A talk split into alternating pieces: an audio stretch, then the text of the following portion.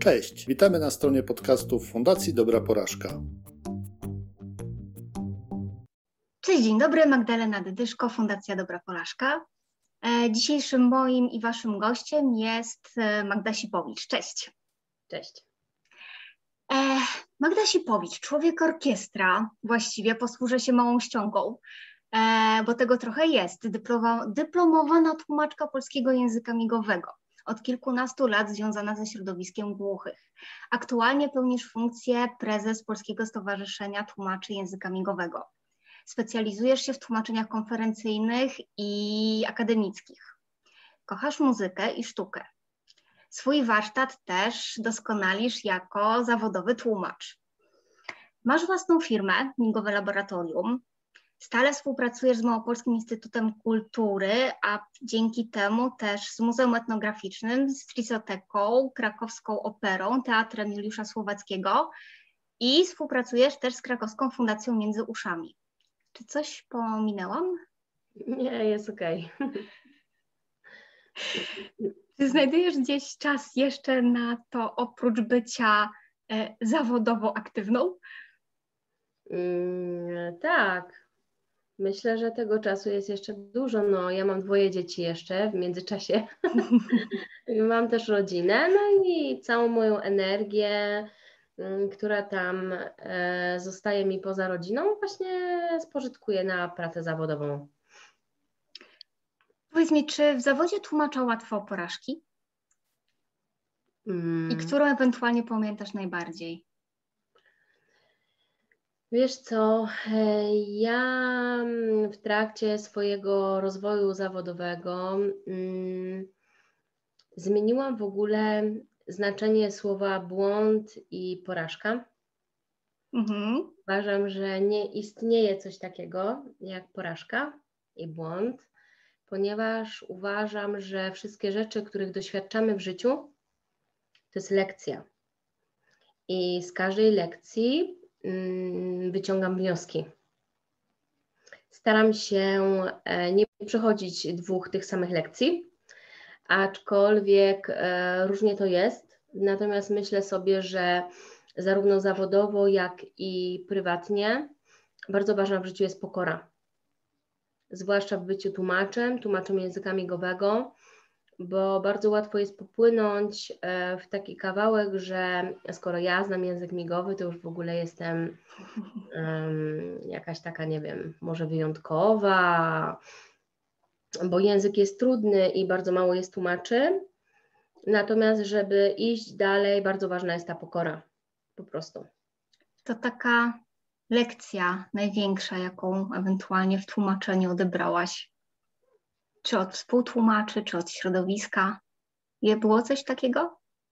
Wiesz, to dużo jest takich sytuacji, e, bo cały czas się uczymy i mimo tego, że ja już e, jestem na jakimś tam konkretnym poziomie, e, to wydaje mi się, że właśnie takie podejście, że ja się cały czas uczę, mm, że ja cały czas doświadczam, że ja nie wiem wszystkiego najlepiej, że może się zdarzyć tak, że popełnię właśnie ten taki przysłowiowy jakiś tam błąd, to powoduje, że wchodzę na wyższy poziom. Wyższy poziom tłumaczenia, ale też właśnie jeszcze większej pokory. Naprawdę to jest po prostu w ogóle podstawa jakiegokolwiek funkcjonowania, zwłaszcza w tym środowisku. Tak mi się wydaje przynajmniej. E, język się cały czas zmienia, E, cały czas ewoluuje, więc e, tłumacze potrzebują cały czas się dokształcać i cały czas być w tym środowisku. Ja teraz powiem e, z mojej perspektywy, że ten, ten czas, nazwijmy to covidowym, spowodował, że miałam bardzo mało kontaktu z osobami głuchymi, przez co mam wrażenie, że ten mój język stał się taki bardzo, mm, no nastąpiła taka stagnacja i wiele mi brakuje tutaj nawet mam takie wrażenie, że w niektórych aspektach to się nawet cofnęłam. czyli, jednak, mhm. czyli jednak takim taką małą przeciwnością jest to, że teraz e, nie ma tych spotkań na żywo, nie ma kontaktu z żywym językiem, więc to gdzieś troszeczkę utrudnia życie nie tylko tłumacza, ale też osoby, która posługuje się tym językiem na, na co dzień. Mhm. Ja niedawno odkryłam, mm, właściwie w tą sobotę ubiegłą, że ja przez półtorej roku nie poznałam żadnej nowej osoby. Że ja cały czas po prostu jestem w takiej bańce, w której się obracam i cały czas wykorzystuję swój potencjał, który gdzieś zgromadziłam przez te lata. I mam takie poczucie, że to wszystko idzie do przodu, a ja jestem w takiej bańce i się nie rozwijam. Więc to można uznać za taką porażkę, no bo kurczę, jak człowiek się nie rozwija, a jesteśmy tutaj po to, żeby się rozwijać. To się cofa. się cofa. Dokładnie. No jak sobie z tym radzić? Jak sobie, jak sobie radzić z taką, z, taką, z taką świadomością? No bo jest to jednak czynnik zewnętrzny, tak? No, no nie mamy wpływu na, na całą tą pandemię, na, na lockdown, to, że nas pozamykali, no teraz trochę otwierają. Mhm. E, natomiast no, jak sobie poradzić z tą z taką świadomością, że no faktycznie, no dobra, nie mam kontaktu z szeroko pojętym środowiskiem, w związku z powyższym no, nie poznaję jakby tych nowych rzeczy, mhm. e, nie uczę się nowych, e, nowych, nie wiem, słów, zwrotów, e, nie rozwijam się, w związku z powyższym mam tylko to, co, to, co mam, bazuję tylko na tym, co, co posiadam a jednak no, chęć rozwoju, czy, czy, czy no, właściwie tak rozwoju, poznawania e, nowego słownictwa i, i, całej reszty w zawodzie tłumacza to jednak jest jakby taka główna, główna podwalina całego mm. zawodu i, i pracy. I wiesz co, ja sobie obserwuję bardzo często innych tłumaczy, jak sobie radzą e, z tłumaczeniem, więc to bardzo dużo e, daje. Jest dużo vlogów, e, w których migają osoby głuche, więc tam wyłapuję jakieś nowe słownictwo. No i po prostu, mimo tego, że nie możemy się spotkać gdzieś tam na żywo, to ja sobie cały czas po prostu obserwuję.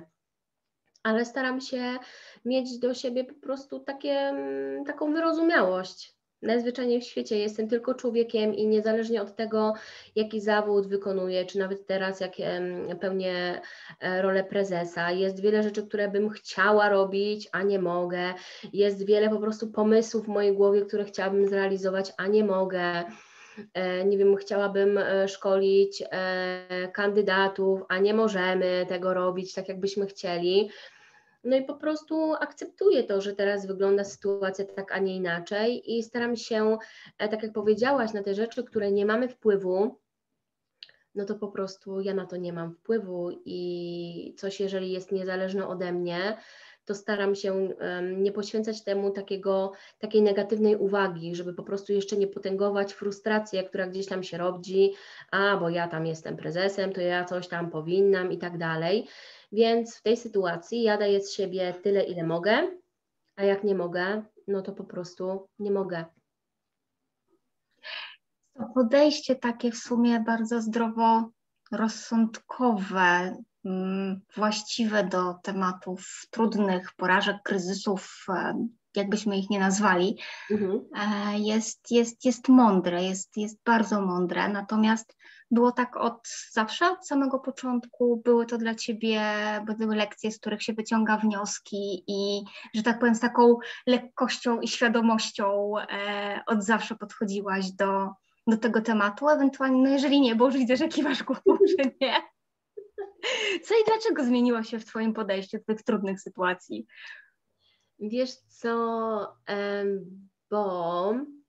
Mm, jakby tak, zacznę może od tego, że nie, nie zawsze tak było. Ja byłam e, taką osobą, która zawsze musiała być najlepsza. Piełam się po tych szczeblach kariery dosyć szybko. Mimigowy też bardzo łatwo przychodził z taką lekkością. Ja chyba w jakimś poprzednim wcieleniu musiałam być albo głucha, albo musiałam się już kiedyś uczyć tego języka. Ja to po prostu kocham. E, E, całą sobą w to weszłam, e, w środowisko. Ja po prostu uwielbiam migać, kontakt z osobami niesłyszącymi. Po prostu to jest całe moje życie. Natomiast wydarzył się w moim życiu wypadek, który spowodował, że mm, musiałam sobie przewartościować całe moje życie. Mm, to było 9 lat temu i ten proces nadal trwa. Mm, na początku się bardzo szarpałam, że ja nie mogę, że ja nie mogę tutaj wrócić, że nie wiem, pamięć mi tam szwankuje, bo tam przez prawie dwa miesiące byłam w śpiączce. I borykałam się z takimi jakimiś swoimi trudnościami i moje ego szalało bo nagle okazało się, że byłam na jakimś tam bardzo dobrym poziomie i po prostu z minuty na minutę spadłam na samo dno i okazało się, że muszę się też zająć innymi rzeczami, mm, które są gdzieś bardzo głęboko mnie. I zaczęłam taki po prostu etap transformacji. Mm, zaczęłam zajmować się e, rozwojem świadomości i po prostu byciem i życiem i rozumieniem siebie jako człowieka i takim um, życzliwym podejściem do drugiego człowieka, bo kiedyś byś tego u mnie e, nie doświadczyła. E, ja byłam taka bardzo rywalizacyjna, byłam bardzo, nie nazwę tego agresywna. Perfekcjonizm ale... na najwyższym poziomie. Wiesz to tak, ale to nie było zdrowe. To nie było zdrowe, bo można być na wysokim poziomie, a dawać innym ludziom e, na przestrzeń e, bycia takimi, jakimi są. Natomiast mnie się wydawało, że skoro ja taka jestem, to wszyscy inni powinni być tacy jak ja. I tylko taką perspektywę akceptowałam. A w tym momencie jestem bardzo otwarta na różnorodność i widzę to, że każdy niezależnie od tego, jaki jest, jest po prostu e, wspaniały i ma, ma prawo żyć tak, jak chce. Ja kiedyś tego nie rozumiałam, więc myślę sobie, że w moim przypadku to ten bardzo drastyczny wypadek spowodował, że ja musiałam coś w swoim życiu zmienić, bo Mm, nie dałabym rady funkcjonować według swojego starego schematu, takim, jakim się posługiwałam e, wcześniej. Więc wydaje mi się, że, że tutaj odegrało to ogromną e, rolę. I pamiętam, jak kiedyś jeden z terapeutów powiedział mi, że zobaczy, że jeszcze będziesz dziękowała za to, co się stało. A to był dość brutalny wypadek, w którym straciłam e, nogę i w którym musiałam naprawdę po prostu przewartościować swoje życie. Ja nie miałam już po prostu do czego wracać. Mm, wszystko mi z minuty na minutę runęło. I pamiętam, jak ten człowiek powiedział mi: Zapamiętaj to, co ci teraz mówię, że za kilka lat będziesz dziękowała za to, co się wydarzyło. I myślę, że jestem już na takim etapie, że rozumiem te słowa i że wiem, że nic po prostu nie wydarza się w naszym życiu bez przyczyny no i w sumie tak jak patrzę na siebie teraz, to chyba dopiero teraz tak mogę powiedzieć, że lubię siebie taką, jaką jestem i w każdej aktywności, e, którą na co dzień wykonuję. Dlatego też mam odwagę mówić o tym, że nie ma czegoś takiego jak błędy, jak złe decyzje, bo w danym momencie podejmujemy decyzje, które są dla nas e, najbardziej słuszne. Różne są sytuacje zewnętrzne, ale jeżeli jesteśmy połączeni z własnym sercem, to wszystko jest ok. A jeżeli gdzieś tam wchodzi nasze ego, które by chciało to albo które by chciało tamto, no to wtedy zaczynają się komplikacje i wtedy można postrzegać to właśnie jako coś, co się nie powinno wydarzyć albo jakiś tam błąd, dajmy na to. I tak naprawdę bardzo długa, trudna i skomplikowana droga za tobą, bo mhm. to nie jest od tak e, wziąć i, i się przestawić, ewentualnie pozbierać po, po, po jakichś takich wydarzeniach ciężkich i traumatycznych. E, bo tak naprawdę no, można obrać dwojaką drogę, tak? Albo pójść w tą stronę, którą, którą ty poszłaś, czyli e, rozwoju, zaczęcia nowego życia, odnalezienia siebie i, i pójścia dalej naprzód, albo zostania w tym, w czym się jest, co, co nie wróży nic dobrego. Co było takim nie wiem, impulsem, czy, czy, czy ewentualnie, nie wiem, pamiętasz, co się zadziało, co cię skłoniło e, do wyboru tej, tej właśnie ścieżki, no bo to też jest e, jakby gdzieś niepoddanie się tej, tej takiej życiowej e, porażce, losowej porażce, e, odbicie się od dna, jak sama stwierdziłaś, i, i, i pójście, że tak powiem, w stronę, w stronę światła, w stronę tej, tej dobrej strony, E, i, i robienie dalej e, i dawanie z siebie tego, co, co najlepsze. Hmm, wiesz co, myślę, że takim przełomowym momentem dla mnie było urodzenie drugiego dziecka. Hmm, syna urodziłam po wypadku, pięć lat po wypadku. Hmm, przy czym lekarze nie dawali mi szans, e, jakby od samego początku te szanse były marne odnośnie tego, czy ja przeżyję, Mm, potem czy się wybudzę ze śpiączki, potem była taka teoria, że dobrze wybudzę się, ale nie wiadomo co będzie z moją psychiką. E, potem nie wiadomo będzie, czy uda mi się nauczyć chodzić na protezie, ponieważ moje warunki fizyczne są dość słabe, jeśli chodzi o zaprotezowanie. No więc okazało się, że się nauczyłam chodzić. Po latach udało mi się jakoś ogarnąć ten umysł, e, udało mi się odrzucić wszystkie leki. Chodziłam bardzo długo na e, terapię, żeby radzić sobie z moim ciałem i ze światem, który nie jest dostosowany do ludzi, którzy w jakiś tam sposób nie są do końca sprawni fizycznie. Oj, nie jest. No nie jest. Nie jest. Chociaż powoli zaczyna być, ale, ale nie. Ja Dużo jeszcze przed nami. No, ale ja miałam takie przeświadczenie, ponieważ jestem taka bardzo zadziorna i jeśli ktoś mi mówi, że się nie da, to ja uważam, że właśnie się da. I nigdy nie rozumiałam tego, że ktoś mi może powiedzieć, co ja mogę, a czego ja nie mogę. Bo ja wychodzę z założenia, że tylko ja decyduję o tym, czy ja dam radę, czy ja nie dam rady. Oczywiście ja miałam ogromne wsparcie Mm, po wypadku. Miałam fantastycznych ludzi dookoła siebie, w ogóle nie wiem skąd oni się wzięli. Mam fantastyczną rodzinę, która mnie cały czas wspiera. E, I e, udało mi się właśnie e, półtorej roku po tym wypadku wrócić do szkoły jako nauczyciel. Przepracowałam rok, ale stwierdziłam, że ja nie dam rady pracować z trzecioklasistami, dajmy na to, czy z pierwszoklasistami, bo za nimi trzeba biegać, ja już nie miałam tyle siły E, ja mam jeszcze cały czas dosyć silne bóle fantomowe, które na tamten czas powodowało, że na przykład rano nie byłam e, w stanie wstać z łóżka, ponieważ te bóle były takie silne, że na przykład musiałam brać morfinę, a jak brałam morfinę, no to znowu odpływałam i spałam przez trzy dni. I to był taki e, wtedy moment, ale to jeszcze nie ten taki kulminacyjny, że jeździłam jeszcze wtedy na rehabilitację codziennie i cały czas korzystałam z taksówek. No i stwierdziłam, że to nie może być tak, że ja dzwonię na taksówkę i czekam na taksówkę, no bo ja byłam na takim etapie, że ja nie mogę czekać. U mnie się musi po prostu wydarzać już, już, już. To, co ja sobie zachcę, to ma się po prostu wydarzyć. Więc to mnie zmobilizowało. Ambitnie, no. Więc to mnie zmobilizowało do tego, żeby zrobić prawo jazdy. I e, po tym, jak wróciłam, to był 2013 rok, e, wróciłam do pracy, zrobiłam prawo jazdy, miałam auto, które było, było dostosowane.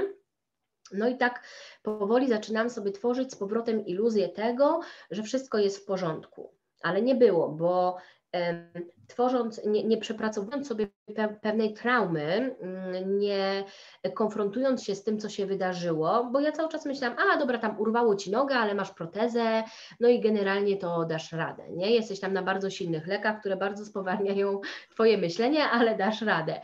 No i doszłam do takiego momentu, w którym przestałam e, sobie dawać radę. E, to był moment, kiedy zaszłam w ciążę i urodziłam syna. I okazało się, że to dziecko naprawdę potrzebuje e, fizycznego wsparcia.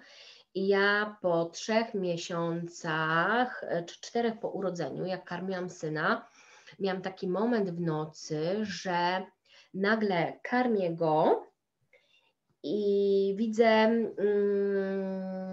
ten wypadek. To był wypadek kolejowy. Widzę siebie leżącą, zmiażdżoną, krwawiącą, e, walczącą o życie.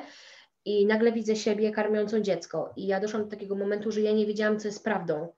Czy to, że jestem tu i karmię to dziecko, e, czy to, że leżę tam i walczę o życie. No i stwierdziłam, że to nie jest dobre i że chyba jestem bliska po prostu zwariowania totalnego. No i e, w, podjęliśmy z mężem decyzję, że na noc Leonard będzie mm, do niego jakby, mm, no on się nim będzie opiekował w nocy, wprowadzimy sztuczne, mm, znaczy sztuczne mleko, chciałam powiedzieć sztuczne karmienie, ale chodziło o karmienie Wiadomo o co chodzi. I e, stwierdziłam, że no nie, no to ja muszę po prostu szukać jakiejś pomocy, bo to, co sobie zbudowałam, to kompletnie nie przynosi żadnego, no, no nic dobrego mi nie daje. W międzyczasie gdzieś tam, tak jak mówiłam, no to moje ego gdzieś tam szalało, e, chciałam wrócić do mojej pozycji, do mojej sprawności, to się nie udawało, im bardziej walczyłam, tym większy opór był. I poszłam na terapię i poszłam na hipnozę. Poszłam na hipnozę, zaczęłam chodzić na akupunkturę, zaczęłam szukać takich niekonwencjonalnych, alternatywnych metod. alternatywnych metod leczenia i to dopiero zaczęło przynosić efekty.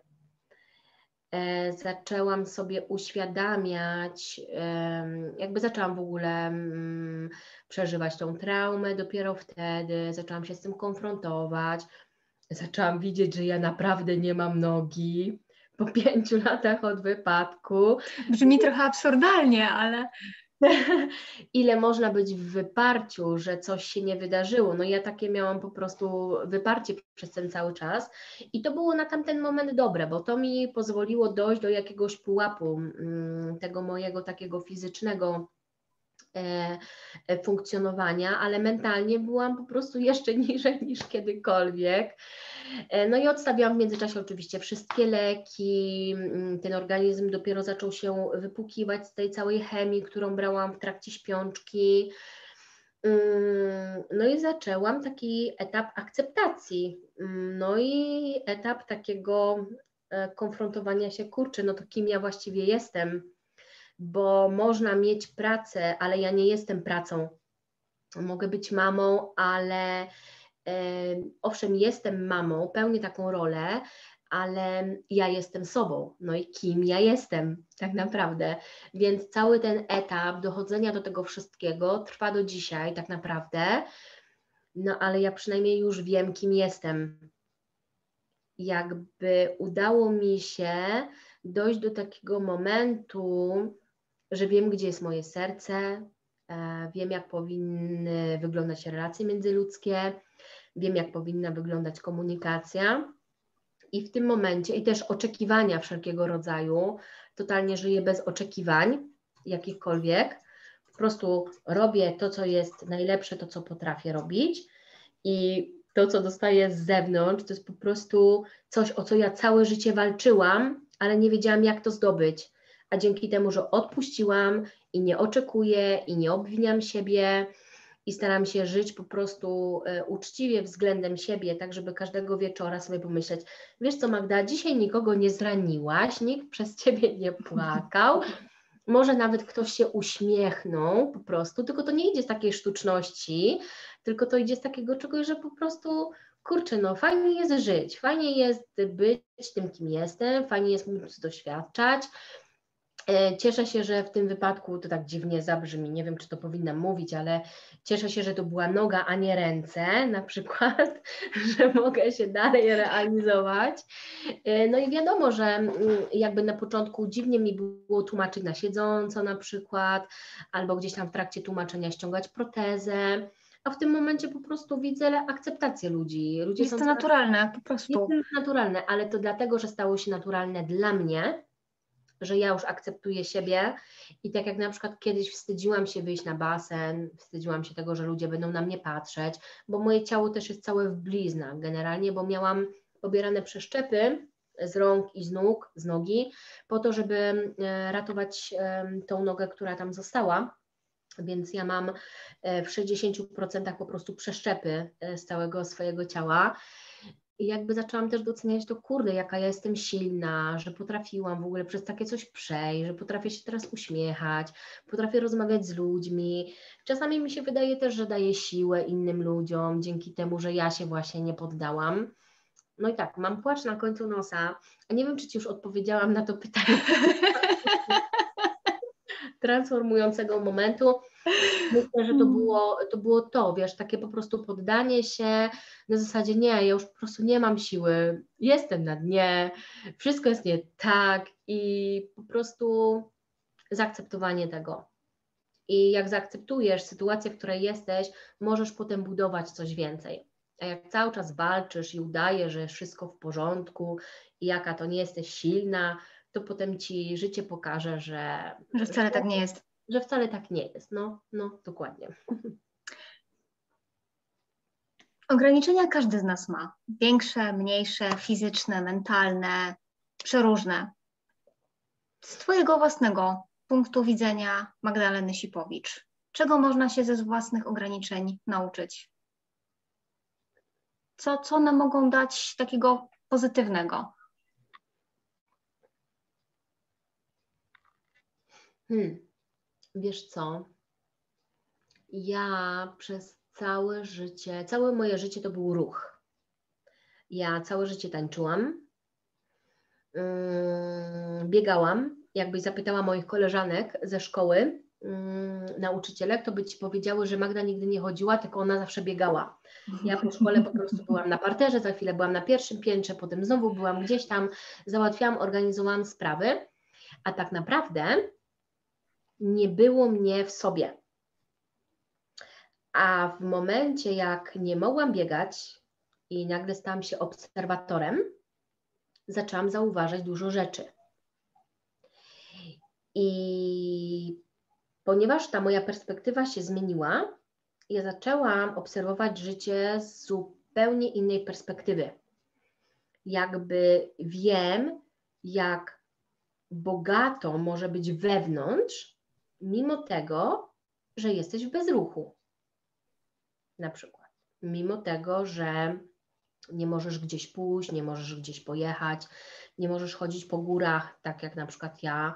I był taki moment w moim życiu, że ja sobie tak wyrzucałam, ojeju, ktoś tu biega, ktoś biega maratony, a ktoś chodzi po górach, a ktoś tam coś innego robi. I tak sobie zaczęłam przypominać, czy ja kiedykolwiek biegałam i czy ja kiedykolwiek chodziłam po górach. Jakby ta głowa nasza próbuje nas wynieść po prostu znowu w tą taką iluzję. Idealizować to, co było no, kiedyś. Tak, tak, tak, tak, tak, tak, tak. Jakby cały czas żyłam albo w przeszłości, albo żyłam w przyszłości, czyli straciłam coś, co, e, co straciłam i nie mogę realizować tego, co sobie wymyślam. No więc, jak w końcu zrozumiałam to, że nasze życie nie polega na tym, żeby cały czas eksplorować świat, ja zaczęłam wchodzić wewnątrz siebie po prostu. I najpiękniejszą rzeczą, którą ja odkryłam, to jestem ja. Po prostu najzwyczajniej w świecie, bo jakby wiesz, usiąść sobie na łonie natury, pooglądać to wszystko, co nas otacza, docenić to, że możemy oddychać, docenić to, że możemy widzieć, słyszeć, czuć, to już jest naprawdę bardzo dużo. Czyli w tym całym tak naprawdę zabieganiu, bo jednak no umówmy się, jesteś wulkanem energii, e, nawet nie wiem, po prostu siedząc, to ciebie jest pełno. E, tak naprawdę i w, i w gestykulacji, i, i w mowie, więc, więc tej energii na pewno nie straciłaś. Natomiast e, odnalezienie i, i siebie, i gdzieś tego spokoju wewnętrznego e, dużo, dużo dało. Tak, bardzo dużo i myślę, że bardzo mi to pomaga e, na przykład w mojej pracy, bo opanowanie, pewność siebie, ale nie taka pewność na zasadzie, o Boże, kim ja tutaj nie jestem, jak ja teraz nie będę tłumaczyć, tylko taka pewność tego, że ja wykonuję teraz swoją pracę w należytym skupieniu, ogarniam to, co się dzieje. Jest bardzo dużo sytuacji stresowych w tłumaczeniu, więc ogarnięcie tego i bycie wewnątrz siebie, według mnie, to jest w ogóle podstawa funkcjonowania, bo można być dobrym tłumaczem, ale niekoniecznie można być przy tym dobrym człowiekiem. A ponieważ według mnie jest to taki zawód, w którym jesteśmy pośrednikiem między dwoma światami, trzeba być bardzo głęboko połączonym ze sobą, żeby rozumieć te sytuacje, w których się tłumaczy. Żeby nie brać na siebie różnych rzeczy, różnych reakcji innych ludzi, żeby być cały czas w spokoju. A tego mi bardzo brakowało. Ja nie znałam w ogóle siebie, tak naprawdę, bo ja cały czas coś robiłam. A jak cały czas coś robisz, to wykonujesz to automatycznie, bezrefleksyjnie. Wykorzystujesz rzeczy, które gdzieś tam zostały w ciebie włożone, wyuczone przez te wszystkie lata, od małego. Nie? Automatycznie chodzimy, automatycznie mówimy, automatycznie się uśmiechamy, nie konfrontujemy się ze swoimi emocjami i tak A ja w tym momencie pracuję nad tym, żeby jak rozmawiam teraz z Tobą, żeby tu być i rozmawiać z Tobą. I cały czas kontrolować to, co się we mnie pojawia, co się pojawia na zewnątrz, to, co mówię. Staram się nie wypowiadać rzeczy, które są bezsensowne. Staram się nie mówić pustych słów, po to tylko, żeby mówić, tylko staram się po prostu, żeby to płynęło z głębi serca.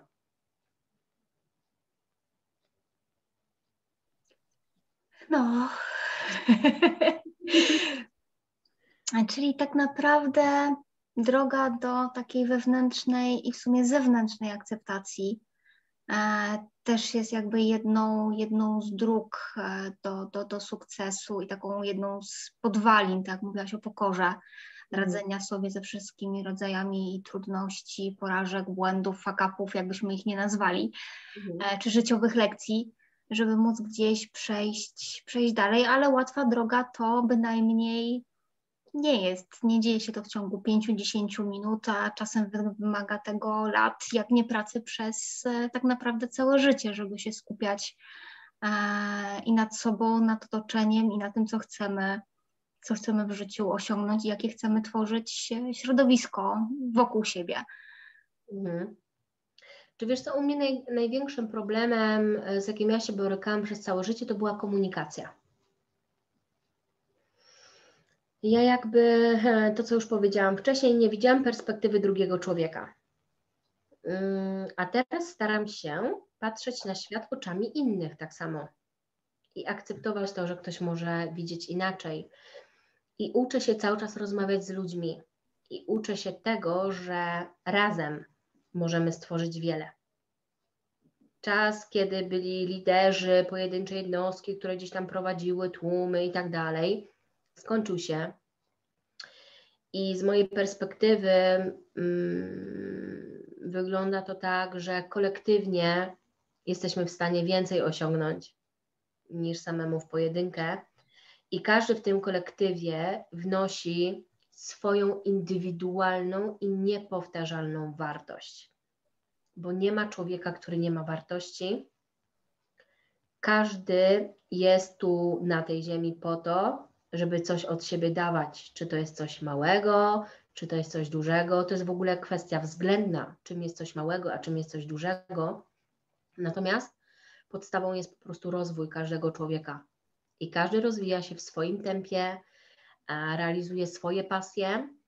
No i ważne jest też to, żeby tą pasję w swoim życiu odnaleźć. Ja akurat miałam to szczęście, że odnalazłam. Drugą moją pasją jest muzyka, a taniec. Ja w tym momencie z powrotem uczę się ruchów mojego ciała na protezie. E, uczę się na nowo śpiewać, bo kiedyś nie byłam w stanie nawet mówić po tym wypadku nie byłam w stanie skupić uwagi na dłużej niż e, na 5 minut, więc ja wiem, że to e, czasami może potrwać dłużej bądź krócej, ale jeśli mamy jakiś cel konkretny do osiągnięcia, którym w moim przypadku jest mój rozwój osobisty, e, ale rozwój polegający na tym, żeby cały czas odnajdywać siebie, swój wewnętrzny spokój, i umieć się komunikować z ludźmi, właśnie i tworzyć taką wspólnotę. To mnie po prostu tak ekscytuje, jak ludzie są razem, jak ludzie się szanują, jak nawet jeśli mamy odmienne zdania, i to jest wspaniałe, że mamy odmienne zdania, potrafimy znaleźć taką nić porozumienia ze sobą. Więc jakby to jest teraz e, moim takim priorytetem, żeby jeszcze bardziej to zgłębiać, bo czasami są takie sytuacje, kiedy na przykład się bardzo zdenerwuję i gdzieś tam powiem coś, czego nie powinnam powiedzieć, ale też potrafię przeprosić, czego kiedyś na przykład nie umiałam.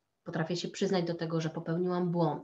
Na przykład w tłumaczeniu czasami się tak zda, zdarza. Na przykład ostatnio miałam taką sytuację, że kiedyś na przykład jak tłumaczyłam na foniczny język, czyli jak osoba głucha, to może dla osób, które tego mhm. nie wiedzą, jak osoba głucha mm, miga, ja ją tłumaczę na polski język, mm, na przykład y, nie zawsze byłam w stanie powiedzieć, poczekaj, bo ja nie nadążam, a teraz po prostu wiem, że jeżeli ja y, nie nadążam właśnie, to z szacunku do tej sytuacji po prostu mówię tej osobie, żeby chwilkę poczekała, ja dokończę mówić i wtedy możemy iść dalej. I na przykład ostatnio miałam taką sytuację, że czułam, że nie do końca rozumiem, bo to tłumaczenie online też jest bardzo trudne.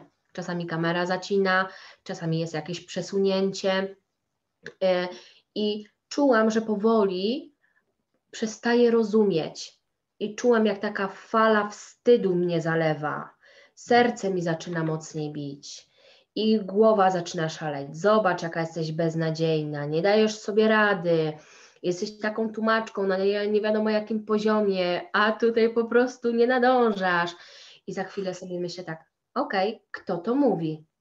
Spokojnie, zaraz opanujemy sytuację. I właśnie ten trening takiego wewnętrznego spokoju i zaufania do siebie pozwolił mi z tej sytuacji wybrnąć. Ale potem na przykład mam odwagę powiedzieć danej osobie: Słuchaj, to nie wyszło tak dobrze, jak ja bym chciała. Były momenty zawahania, nie zawsze Cię rozumiałam, na przykład. Nie? I kiedyś bym mogła sobie pomyśleć, i tak by na pewno było, ale dałaś plamę, mogłaś to zrobić lepiej. I pewnie całą noc bym nie spała, tylko analizowałam, a tutaj 20 minut takiego lekkiego strachu, przestrachu, jeszcze gdzieś tam jakieś stare schematy wpadły do głowy, a potem wybaczenie. Okej, okay, wybacz sobie, po prostu zrobiłaś najlepiej, jak potrafiłaś, nie na wszystko masz wpływ, nie zawsze musi być idealnie, bo zawsze u mnie musiało być wszystko idealnie, a teraz uczę się tego, że no czasami nie może być idealnie, czasami nie jest idealnie i to nie wpływa w, teraz na moją samoocenę a kiedyś by wpłynęło, od razu bym dewaluowała siebie, od razu bym się gdzieś chciała wycofywać, od razu bym myślała o sobie źle, jakieś takie różne historie by mi do głowy wpadały, a w tym momencie staram się sobie po prostu wybaczyć, no, no nie zawsze muszę być idealna, no nie ma ludzi idealnych chyba. No nie ma, nie ma. E, mówiąc szczerze, masz filozofię, e, tą, którą, że tak powiem, wyznajemy w Fundacji Dobrej Porażki, mhm. E, czyli filozofię radzenia sobie właśnie z tymi wszystkimi e, porażkami, wpadkami, które są tak naprawdę, tak jak mówisz, lekcjami, z których powinniśmy wyciągać wnioski, przepracować je. Mhm. I nie ma sytuacji, że to jest wina, nie wiem, Jasia, Marysi, moja czy kogokolwiek, tylko zadziały się pewne okoliczności, które musimy przeanalizować żeby po prostu wyciągnąć z nich wnioski, żeby następnym razem tych błędów samych e, nie popełniać, tej lekcji nie musieć się powtarzać, więc myślę, że biorąc pod uwagę Twoją, twoją funkcję w stowarzyszeniu, czyli jako, jako prezesa stowarzyszenia, to podejście takie do, do, do dawania przestrzeni tak naprawdę też do, do popełniania błędów i uczenia się na nich, wiele może, może wnieść pozytywnego i do samego stowarzyszenia, i do pracy jako, jako tłumaczy, którzy tam e, też się, też się szkolą, też chcą podnosić swoje kwalifikacje, nie tylko podejrzewam językowe. Mhm. Wiesz co, no ja akurat pełnię taką funkcję, ale to z prostej przyczyny, ponieważ ja miałam najwięcej przestrzeni e, w tym braku przestrzeni w porównaniu do moich koleżanek i tak uzgodniłyśmy po prostu. To nie jest tak, że ja działam sama, tylko no na papierze, no ja jestem po prostu prezesem, więc gdzieś tam jestem po prostu za coś odpowiedzialna, natomiast my działamy wspólnie i jakby naszym takim um, mottem i wejściem w ogóle do pełnienia tej, um, tej roli, jak sobie zdajesz sprawę, na pewno niełatwej, bo jest wiele oczekiwań e, ze strony i tłumaczy, i środowiska, i generalnie teraz znajdujemy się w takiej um, przestrzeni walczenia gdzieś o wielkość tego tłumaczenia, o jakość tłumaczenia. E, to jakby naszym takim głównym przesłaniem jest takie afrykańskie e, przysłowie, że i teraz czekaj, żebym tego nie pomyliła, że sam możesz iść szybko, ale razem. Zajdziesz daleko.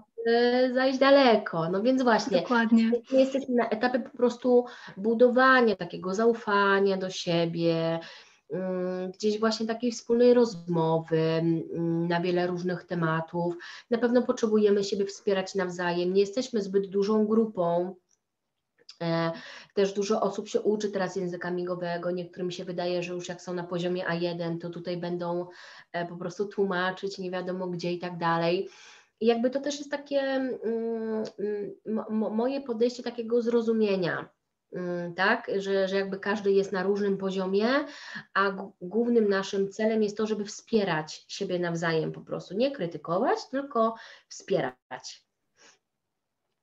Czyli też dawanie, tak mówiłam, tej przestrzeni do, do, do, do uczenia się, do, do wyciągania wniosków, też popełniania, popełniania błędów i robienie błędów jest ok. Bo jak popełnimy błąd, no to się czegoś z niego nauczymy, możemy, możemy iść dalej.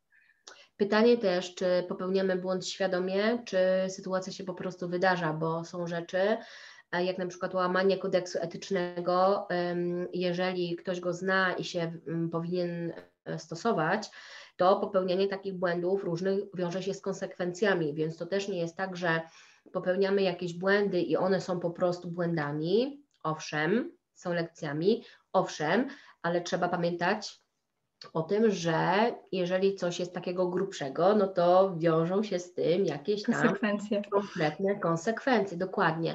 Natomiast wiesz, no, my nowym zarządem jesteśmy dopiero od roku, więc um, wiadomo, że od razu naszych planów i tutaj nie wprowadzimy w życie i w rok się nie wiadomo jak wiele nie zadzieje, tym bardziej, że no, te wszystkie zamknięcia, otwarcia i tak dalej, już nawet nie wiem ile tego było, no w każdym razie cały czas gdzieś tam jesteśmy e, przyblokowani, a życie online nikomu nie służy. Ja już na pewno jak e, widzę komputer, to po prostu wierzę, wierzę. Naprawdę wolę się spotykać e, z no, żywym człowiekiem, no, najzwyczajniej w świecie i wierzę w to, że no, no, no, no właśnie, więc, więc widzisz, patrząc na ten e, rok naszego działania, też można sobie pomyśleć, o Jezu, jaka porażka, bo niewiele nam się udało zrobić, to co byśmy chcieli, ale udało nam się zrobić to, to, to, to, to. Może niekoniecznie takie rzeczy, które są widoczne, jakieś takie bardzo jakby to powiedzieć, spektakularne.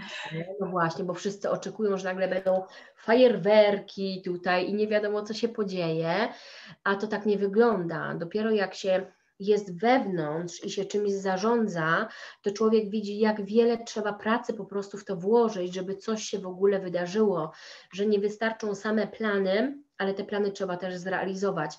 Więc biorąc pod uwagę fakt, że mm, wszystkie pracuj, e, pracujemy, mm, a e, prowadzenie stowarzyszenia jest to funkcja wolontaryjna, więc staramy się po prostu znaleźć jakiś taki balans e, między naszą pracą, rodziną, życiem jakimś innym prywatnym, a robieniu rzeczy, żeby po prostu szło to do przodu. Więc wszystko potrzebuje po prostu czasu. No i, no i tutaj bardzo pomaga to takie zrozumienie i i akceptacja tego, że nie wszystko musi być tak, jak my chcemy. Po prostu. No tak na zakończenie. Dwa krótkie, dwa krótkie pytania. Plany na przyszłość Magdy Sipowicz jako osoby prywatnej mhm. i jako tłumacza i prezeski stowarzyszenia. W sumie trzy. Wiesz co? Mm, czy nie no, planujesz? No właśnie. Staram się nie planować, natomiast no, moim priorytetem jest rodzina. Mam małe dzieci stosunkowo, więc staram się po prostu dać im mamę, dać im siebie, dać im jako jakieś takie poczucie bezpieczeństwa yy, i wychować po prostu dobrych ludzi, yy, którzy będą yy, członkami mm, tego społeczeństwa, pokazać im priorytety, pokazać im to, że ważne jest, e, jest to, żeby akceptować siebie, ale żeby też wiedzieć, kim się jest, żeby rozumieć swoje zachowania. E, no i jeszcze chciałabym podszkolić swoją grę na gitarze. Rok temu zaczęłam się uczyć grać na gitarze, więc to są takie moje prywatne plany. No, chciałabym mieć więcej czasu wolnego i naprawdę staram się go um, mieć coraz więcej. Natomiast jeśli chodzi o stowarzyszenie, to myślę, że no, nie wiem, czy ja mogę się wypowiadać e, akurat pod tym względem, bo to są nasze jakby takie jako zarządu e, plany. Natomiast na pewno um, chcielibyśmy po prostu dalej się rozwijać. Wrócić do szkoleń, których nam bardzo brakuje, zaktywizować członków, jakoś tak bym chciała, żebyśmy się połączyli, żeby może więcej osób też współpracowało i chciało wykonywać pracę na wysokim poziomie, e, żeby więcej tych osób było na takim, takich profesjonalnych tłumaczy. Myślę, że, mm, że to, tak mi się wydaje. No to jest taka trudna sprawa, bo tak jak ja mówię, no ja jestem um, jedną z pięciu osób, które są w zarządzie, więc ciężko mi tutaj jakby tak, wiesz, no łatwiej mi jest mówić o mnie, prawda, bo ja tutaj, je, ja jestem, ja decyduję za siebie i ja mogę mówić, natomiast no, w zarządzie jest nas pięć, staramy się konsultować z członkami, no i chcemy po prostu działać tak, żeby wszyscy mieli z tego radość, przyjemność i korzyść, no i rozwój przede wszystkim. Super, bardzo Ci dziękuję za, za rozmowę, za inspirację. Szczególnie dziękuję, że no wiadomo, sytuacja jaka, jaka jest, taką, taką mamy, więc wywiad, wywiad e, online'owy, więc tym bardziej, że się udało, znalazłaś czas na, na rozmowę i przekazanie e, kilku cennych i, i wartościowych e, lekcji, wniosków dla, dla naszych i słuchaczy, i osób, które będą później oglądać ten wywiad. Jeszcze raz bardzo serdecznie dziękuję. Życzę dużo sukcesów i prywatnie, i, i zawodowo. Trzymam kciuki za, za dalsze osiągnięcia i, i dalszy rozwój. Bardzo dziękuję. Bardzo dziękuję za zaproszenie. Cała przyjemność po mojej stronie. Dziękujemy za wysłuchanie naszego podcastu. Jeśli szukasz innych ciekawych materiałów, zapraszamy na stronę dobraporażka.pl.